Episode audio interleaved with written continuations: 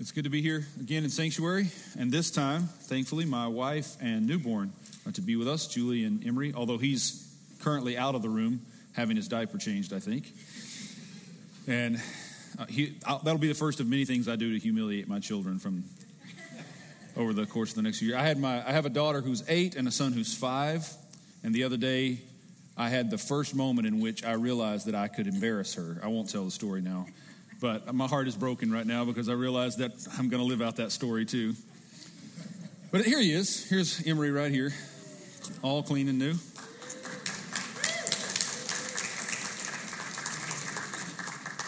it's a double edged sword to have my wife with me because most, most of the times I've come recently to Sanctuary, she stayed home with the kids. So I got to tell her what I thought happened when I came, right? Not so this time. The other kids are with grandparents grandparents are they live here in Oklahoma and they of course love the grandchildren infinitely more than they love us. So they said, "You guys go on to Tulsa and we'll keep the kids for you." So I'm sure the kids are having a, a good time. That said, we're going to turn to the scripture and I want to read from 2 Corinthians 5 in just a moment. But before I do, how many un- understand that it's not just what you say, it's how you say it, right? And then sometimes, sometimes it's not what you say or how you say it, it's where you say it. I went to Bible college. It's where I met my wife. And we had this ministry, this outreach. I'm not sure how wise it was, but we had this outreach that we did every year. We sent a team of college kids to Mardi Gras. right? How did we not know this wasn't the wisest thing? I'm not sure. But sent a, a team of kids to Mardi Gras to do evangelism. Full stop. Do evangelism only. And there was a particular young man who was very, very sweet, but also quite naive. He was, and maybe the sweetness was connected to the naivete, I'm not sure. But he went on this mission trip, and then, of like those trips always end by coming home and visiting churches and reporting, testifying about what you've seen God do. At least in this case, some of what you saw happen. Uh, so they are going to, and this is the important detail in the story. They're visiting one Wednesday night. They're visiting a Baptist church all right, this is a Pentecostal Bible college, but one of the students was from a Baptist church. She was a youth pastor there. She had gone on this trip with Mardi Gras, and so she brought the whole team with her back to her church, her Baptist church. It's not what you say, not how you say it. Sometimes it's where you say it. Brought the team back to the Baptist church to testify about what they had seen at Mardi Gras. Again, at least some of what they had seen at Mardi Gras. And this particularly naive, sweet young man, when he stood up to testify, he said, You know, for days I've been ecstatic about all that I saw God do. He said, But now I'm starting to feel a little unsettled because I realized that all these people we led to the Lord, we didn't actually connect any of them to a local church. And he said, I worry that many of these people we led in the sinner's prayer, it's like seed that's going to fall on ground that springs up immediately, but it's not going to have any rootage, not going to go deep, because they're not going to be connected to a church that will disciple them and nurture them and so on. A genuine concern. Like I said, he's a sweet boy. But then the naivete kicked in, and he decided to drive the point home in this way. He said, and the reason this worries me is I don't know about you, but I think that once saved, always saved stuff is crap. so sometimes it's not what you say, it's not even how you say it, it just happens to be where you say it, right? And there was immediate blowback, as you would expect. So on Friday of this week, I was just kind of thinking over what I had prepared to say, and it hit me. I'm going to say this in Tulsa. I'm going to talk about faith in Tulsa. I mean, that's like going to Rome to talk about the church, right? Like, who does this? Who does this? So, my hope is that if you don't like what I'm saying, you'll be so distracted by the red pants with the orange socks that you won't care, right? You'll be like, what did he say? I don't know. But man, those pants were red, right? That's my hope. All right, let's pray really quickly, and then we're going to jump into this madness, all right? Lord, thank you for this day. Thank you for the chance to gather together as your family, sharing a meal together, and have your word broken before us. Lord, I pray that you give us ears to hear what the Spirit is saying to us here and now. Amen. My concern this morning about faith is that we have perhaps fundamentally misunderstood the relationship of faith to sight. 2 Corinthians 5, we all know the passage. We all heard the passage. We've heard it preached and we've perhaps taught it ourselves, quoted it ourselves, sung about it. But Scripture says we walk by faith and not by sight. And for all the ways in which we're familiar with it, I wonder if we've ever really taken it seriously. We walk by faith and not by sight. Have we really let the truth of that hit us? That our life with God, our life with one another in God, is a life of faith and not sight. And that that means something for us. Have we really recalibrated our expectations of God, our expectations of one another, our expectations of church, our expectation of marriage, our expectation of children, in light of the fact that we walk by faith and not by sight?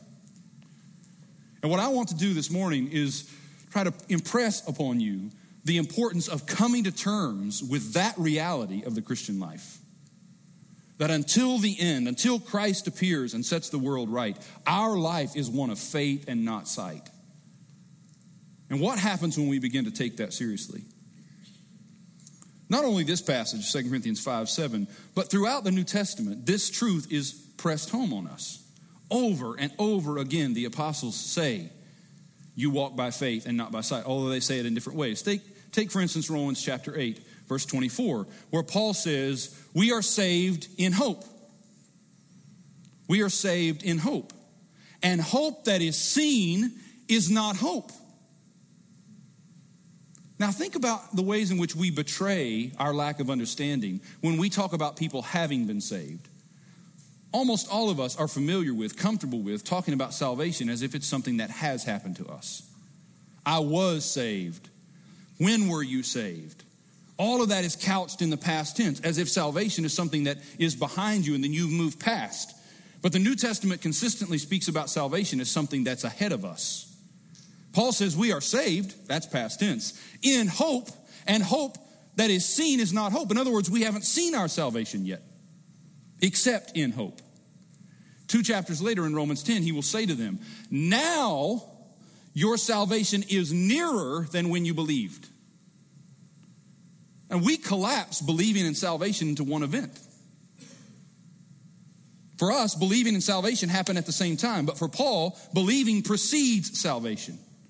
Believing takes you on a journey toward salvation. And as you go on believing, as you grow, go growing up into that belief, you come nearer to the salvation. Now is your salvation nearer than when you believed. This is the same thing we see in Hebrews. I mean, this is the verse that built Tulsa. Faith is the substance of things hoped for and the evidence of things not seen. But I don't know that we take seriously what the text is actually trying to say to us. It's the substance of things still hoped for. Right? Our focus is on the word faith and the word substance, but the focus in the text is on the hoped for thing, the evidence of things not seen. And this is why he immediately launches into this, what we call the hall of faith. And he's naming all of these great men and women of faith. And at the very end of the, of the text, the very end of the chapter, he says this And these all died in faith, having not received the promise. Think about that. They all died in faith, having not received the promise.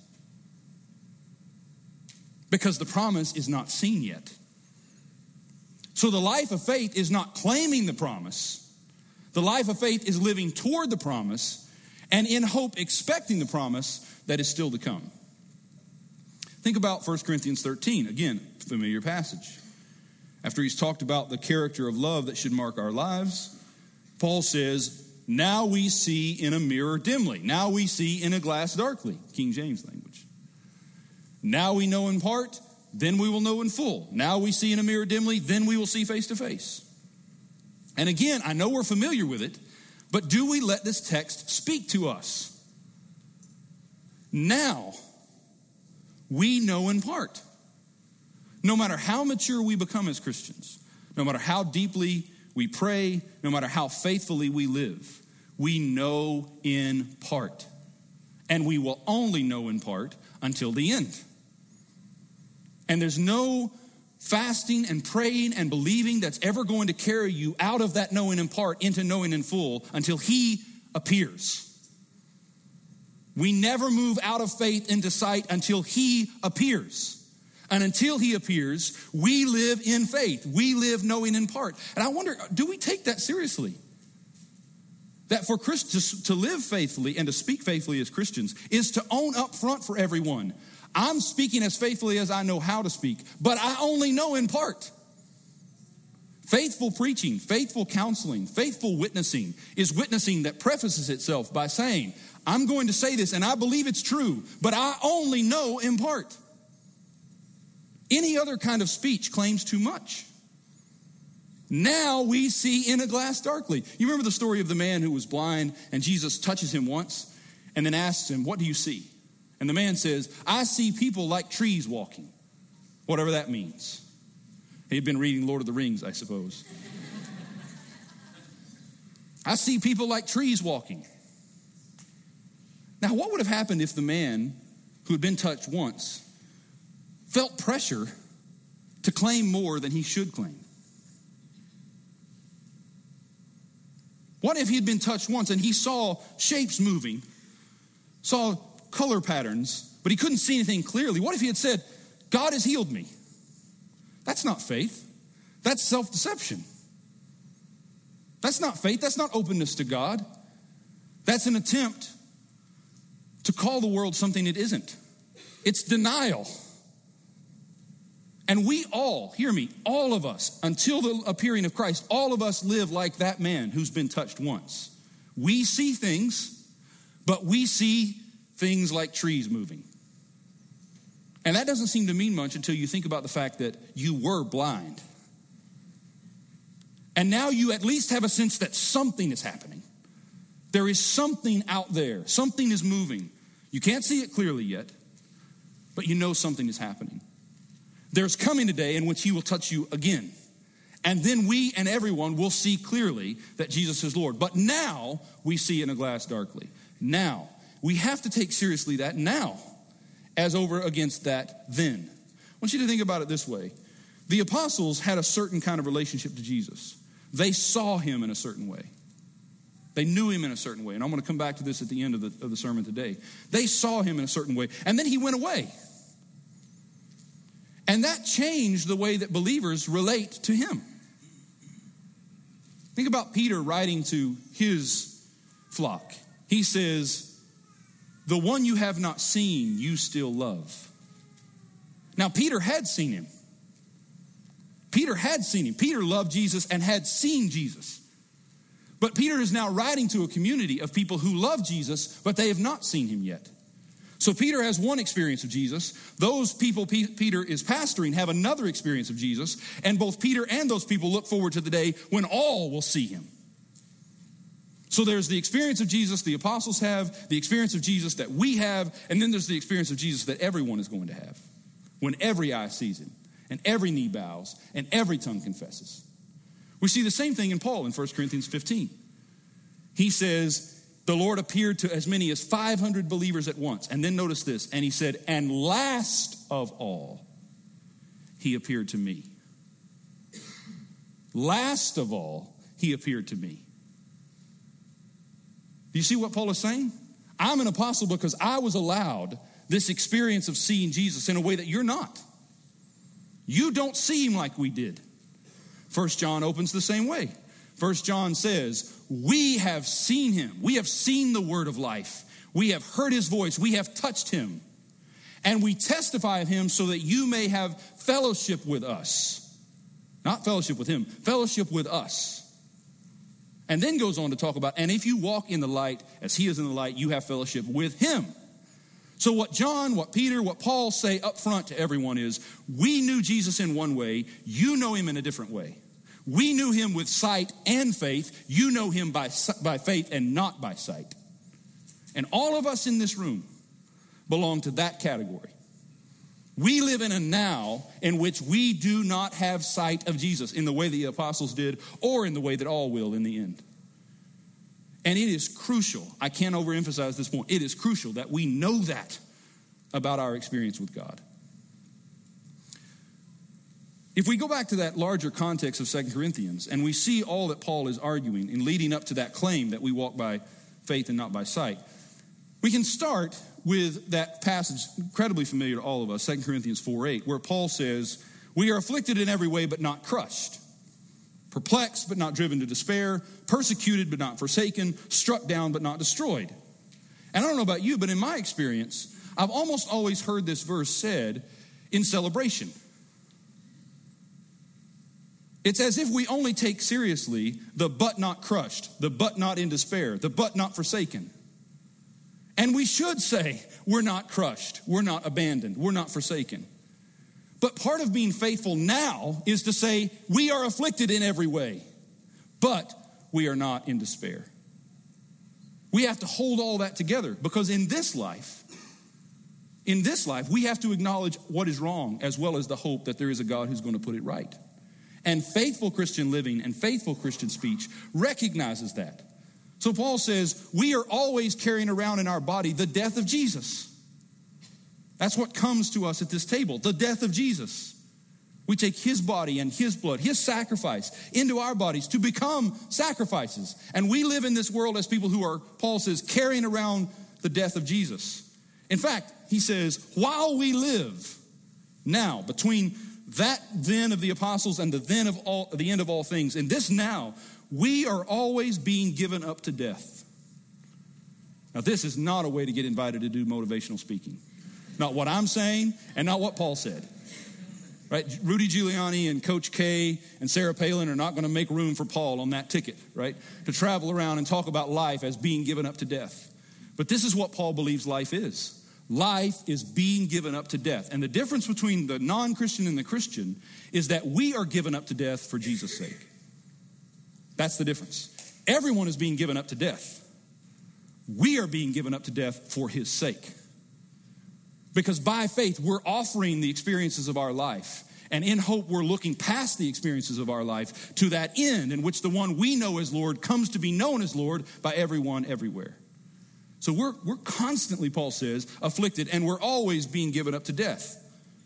And then in the midst of that, he says, and we have the same spirit of faith that is in accordance with the scripture. I believed, and so I spoke. And again, you can't have been in Tulsa very long without, have heard, without having heard that verse. The spirit of faith. I believed and I spoke. But Paul is quoting Psalm 116. And what Psalm 116 actually says is, I believed and I spoke, and I said, I am always afflicted.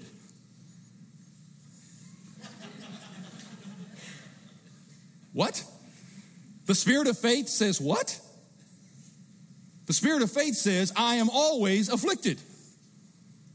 Because if you read Psalm 116, the, the psalmist is saying, I have my experience of the world. I have my experience of suffering. I have my experience of abandonment. I have my experience of being cast down. But I'm going to keep speaking in faith because I trust that I know your character and that someday, somehow, all that I'm experiencing is going to be dealt with and put right.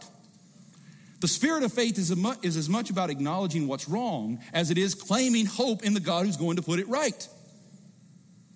And faith is not denial of reality. Faith is facing reality and then believing that beyond what I can see, there is one coming who is going to change the way things are. And if we're going to speak faithfully as Christians, if we're going to represent God faithfully, if we're going to represent the church faithfully, we have to acknowledge that. And Paul says, because of this, we do not lose heart. And hear me, he only says that because he is always in danger of losing heart. Because if you're living with your eyes open, there are reasons all around you to lose heart. You hear a story about a baby that's genetically malformed, born and dies 11 months later. How do you not lose heart at that? I mean, I'm living through something right now with one of my best friends. How do you not lose heart when something like that happens? How do you not lose heart when someone treats you unjustly and you have no recourse? How do you not lose heart when you get report that your father has Alzheimer's? How do you not lose heart? Not by denying that those things are happening, but by believing that there is one who someday is going to put that right. We have hope. We're not wishfully thinking. We're not daydreaming. We don't expect pie in the sky, but we do have hope. We do have hope. And then Paul says this for this slight momentary affliction. That's the way he describes life. Life is slight momentary affliction. It's preparing for us, he says, an eternal weight of glory beyond all measure. Because we look not what it can look not what it can be seen but at what cannot be seen. Now think about that. We look at what cannot be seen. Because it hasn't happened yet except for jesus. God has raised jesus from the dead and made him lord it hasn't happened in our lives in every way yet. It hasn't happened in our world in every, every way yet. But we look at what cannot be seen. 1 Corinthians 15, Paul says to them, For Christ must go on reigning until he has put all enemies under his feet. Now, notice, he's not saying Christ is Lord and all his enemies are under his feet. He says Christ is Lord and he must go on reigning until all his enemies are under his feet. And the last enemy to be destroyed is death. And when death is defeated and he hands over the kingdom to God the Father, then we will say, O grave, where is your victory? O death, where is your sting? Right now, right now, the evidence says grave has the victory. Right now, death has a sting. But we're the people who stand beside the casket and say, in spite of the sting, we believe there is one who's coming and he's going to have the last word on death. Someday, the one who is reigning will reign, and this enemy, even this enemy, will be put under his feet. And we're the people who say that now. In the end, everyone will say, Christ is Lord to the glory of the Father. We're the ones who say it now when there's all kinds of evidence that he's not Lord. We're the ones who say now He's the one who doesn't desire us to suffer, who doesn't desire us to be sick, who doesn't desire us to die, even while we are sick and dying. And the only thing that saves us from being insane is that coming. This is why Paul says if we have hope in this life only, we are of all people most to be pitied. Because if the Lord doesn't come back, if he doesn't appear, if he doesn't set the world right, then we were fools. But if our hope is set on something solid. If our faith is indeed in one who is living and who is coming, then that day will come in which he is recognized to be what we already experienced him to be. And our witness will be vindicated. But we can never fool ourselves. That's where we stand. We are the people who, in the teeth of what seems to everyone else like the evidence, are saying, No, God is good. He is love. Jesus is Lord, and He is going to put the world right, and nothing is wasted, and death will be defeated, and sin will be overcome. We are the people who say that no matter what is happening around us. We are the people who say, God is able. But even if He does not save us, we will not bow a knee to a false God. We are those people. We are those people. So we have to rethink suffering, God's activity, and God's presence to come to terms with this. And I'm just going to say a few words about that, and then we're going to end with looking at John 20. Being a Christian means that you're going to suffer more and in different ways than anyone else suffers. First, we all suffer, whether you're Christian or not. Everyone suffers in this world because the, this world has not been put right yet. This world has been broken by sin and it is not yet fully redeemed. And so we suffer. But being a Christian means there's another way of suffering that's peculiar to us because we've tasted and seen, in one way, that the Lord is good. This is why the characteristic prayer of the prophets in the Old Testament is, How long, Lord? Now think about where that prayer is birthed from. The prophets are crying, How long, Lord? Because they know the character of the Lord, but they also know the character of their experience. They know this Lord is one who can change what they're experiencing, that can bring justice, can make right what's wrong, if He'll come. And they're crying, How long, Lord? Because they don't understand why the Lord is delaying His coming. You can put this right. all of this that needs to be put right, you can put right. So come, Lord. How long before you come? And the characteristic prayer of the apostles in the New Testament is Maranatha. Come quickly, Lord Jesus. Because their experience is we know the character of this God. We've seen his face in Jesus Christ. We sense the working of his spirit. So come quickly and let your will be done on earth as it is in heaven. And at the heart of our life of prayer has to be those two cries How long, Lord? Is genocide going to be allowed? How long, Lord? Are babies going to be allowed to die before they reach maturity? How long, Lord, our marriage is going to be broken apart by infidelity? How long, Lord, are we going to allow injustice to happen without justice being done to those who did the injustice? How long? Faithful Christian speech includes that cry. How long? And it also includes, even more deeply and even more persistently, come, Lord Jesus, because you are the one who's going to put those wrongs right. Come, Lord Jesus. And so, because we know that, we suffer in ways no one else even is capable of suffering. And as we come to take on Jesus' character, as we become compassionate like he is compassionate, we're going to suffer not only because of what's happening in our life, but because of what's happening in the lives of people around us. Paul, when he's listing all of the things that he has suffered in Second Corinthians, and he talks about being shipwrecked and being stoned, not in the way you're thinking, being stoned. That wasn't a way of dealing with the shipwreck. Like that was a, another catastrophe. Right? He's listing all these. The last thing he lists is, and I have the daily care of all the churches. And who sins and I do not burn? Who is broken and I do not grieve? You know what he's saying? I have come to take on a pastor's heart. And that means that your problems become my problems. And I grieve for you even more than you can grieve for yourself. Like a parent grieves for the child more than the child is capable of grieving for herself. Who sins and I do not burn? And the more like Jesus, here's the good news for you this morning the more like Jesus you become, the greater the burden is going to be on you. The greater the strength to bear the burden, but the greater the burden you're going to bear. That's what it means to become like Jesus now, to bear that burden for others as we live toward the end. I'm not saying that God is not present and not active. I'm not saying that suffering is all there is. There's joy in the midst of that suffering. There are moments in which the kingdom breaks through. Just moments, but there are moments in which the kingdom breaks through and we see just for a moment what our God is like and what he wants for us. And we rejoice in those moments.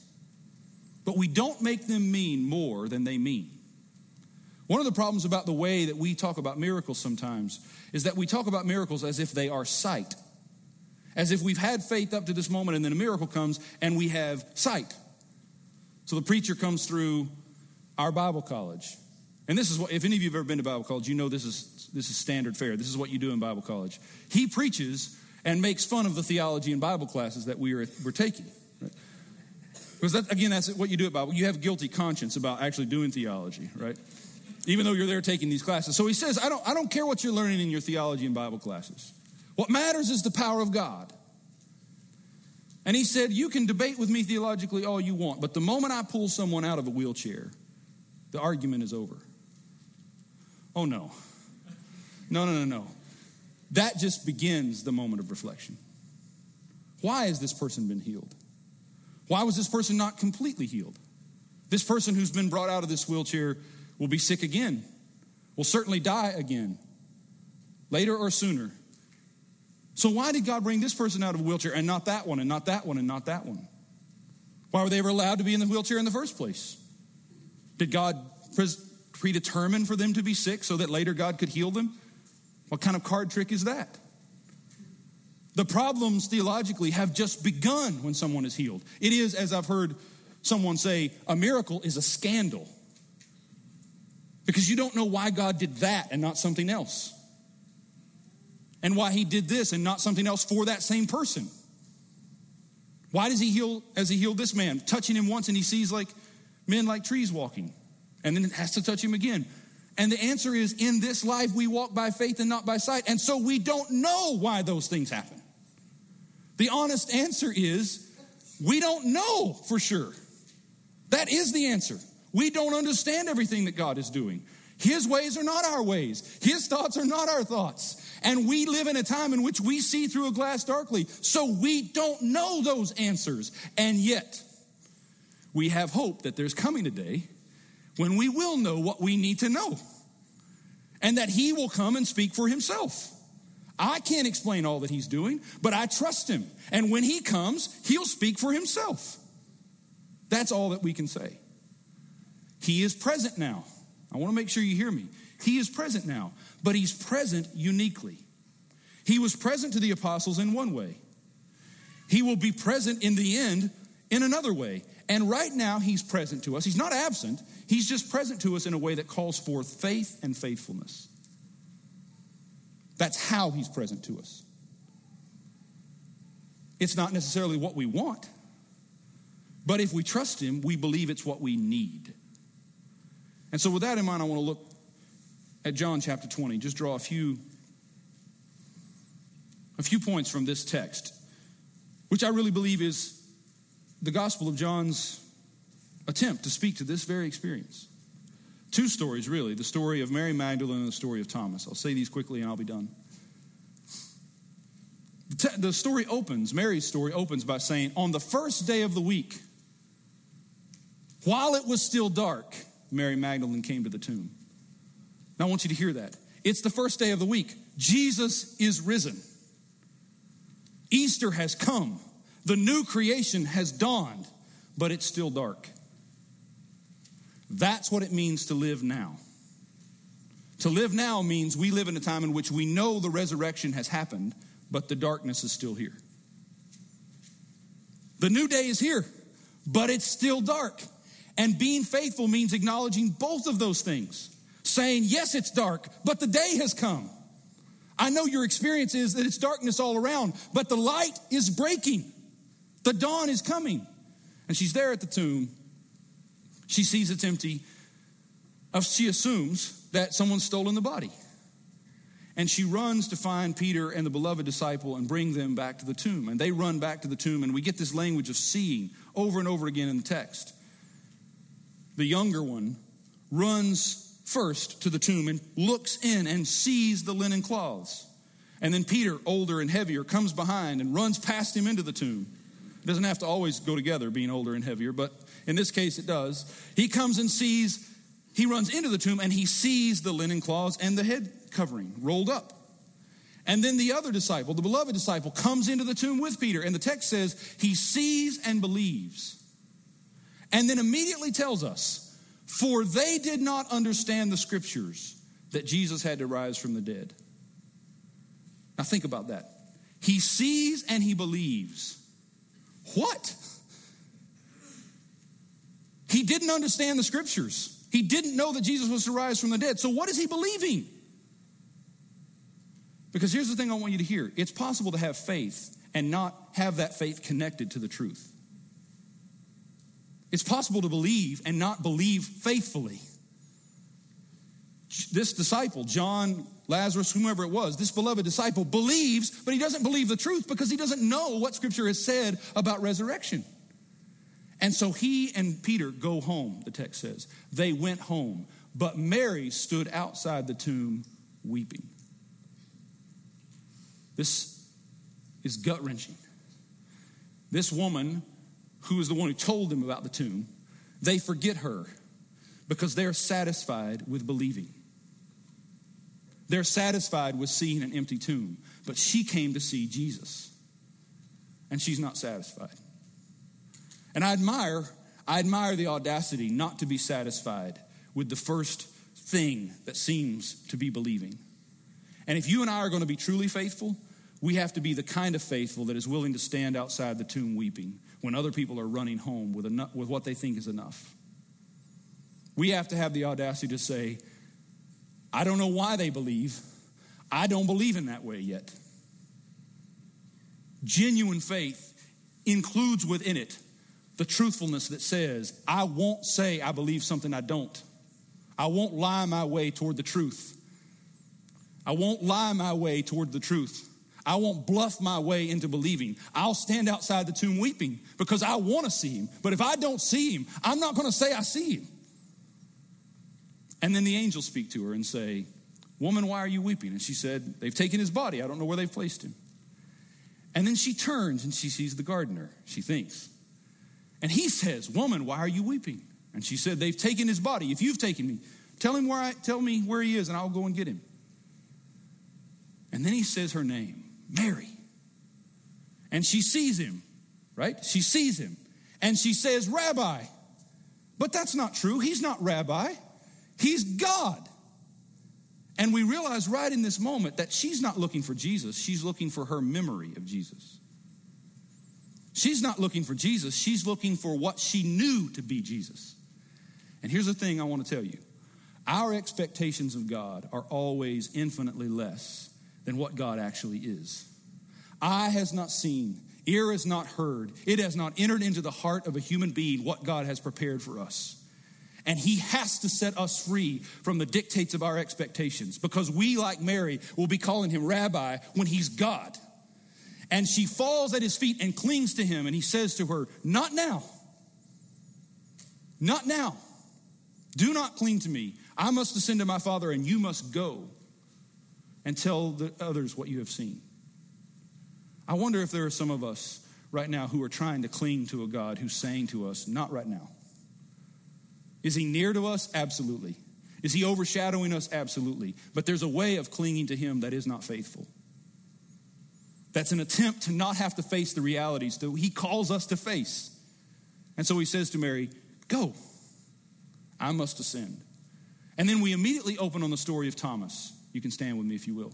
We open on the story of Thomas, doubting Thomas. We've all heard the story umpteen times. Thomas is not there when Jesus appears to the other apostles. They tell him, We have seen the Lord. Again, over and over and over and over and over in this passage, the writer tells us, talks to us about seeing. We have seen the Lord. And Thomas says, Well, I didn't, and I won't believe until I see. I won't believe until I see. The next time Jesus appears to them, Thomas is there. And Jesus says, Come here, Thomas. Put your finger here. Touch my hands. Do not doubt, but believe. And Thomas sees more clearly than Mary did. He falls at Jesus' feet and he says, My Lord and my God. And then Jesus says this, and I believe this was John writing to all those Christians who, like us, did not see Jesus in the way the apostles did and have not seen him in the way that we all will in the end. Jesus says this to him You have seen and believed, but more blessed are those who do not see and yet believe. And what I want to tell you is the Lord knows we have not seen. He understands that we have not seen. And for us to have faith and acknowledge our not seeing is our honor. It is more blessed to believe without seeing than it is to see and believe. That's why he said, I'm going to go away from you apostles, and greater works than these will be done. Because when you believe and yet acknowledge that you cannot see, that is a faithful witness in a way that the apostles could not be faithful because it wasn't their opportunity. So, what I want to say to you this morning is, in fact, an encouraging word. Your life is going to be broken in all kinds of ways, and the Lord sees that. And you will not see Him put it right until the end. But if you will go on being faithful, when He appears, this is what God is going to say to you More blessed are you. Because when you didn't see me and you couldn't put your hands in my wounds and you couldn't wrap your arms around my feet, you kept believing. And more blessed are those who believe without seeing than those who see and believe. God, thank you for placing us in this time, in this place. And give us the grace to lean into this calling, to believe without seeing. And help us, Lord, to learn to be faithful in our speech and in our lives as we long for your appearing. And we say, Lord, come quickly. Come quickly. Amen.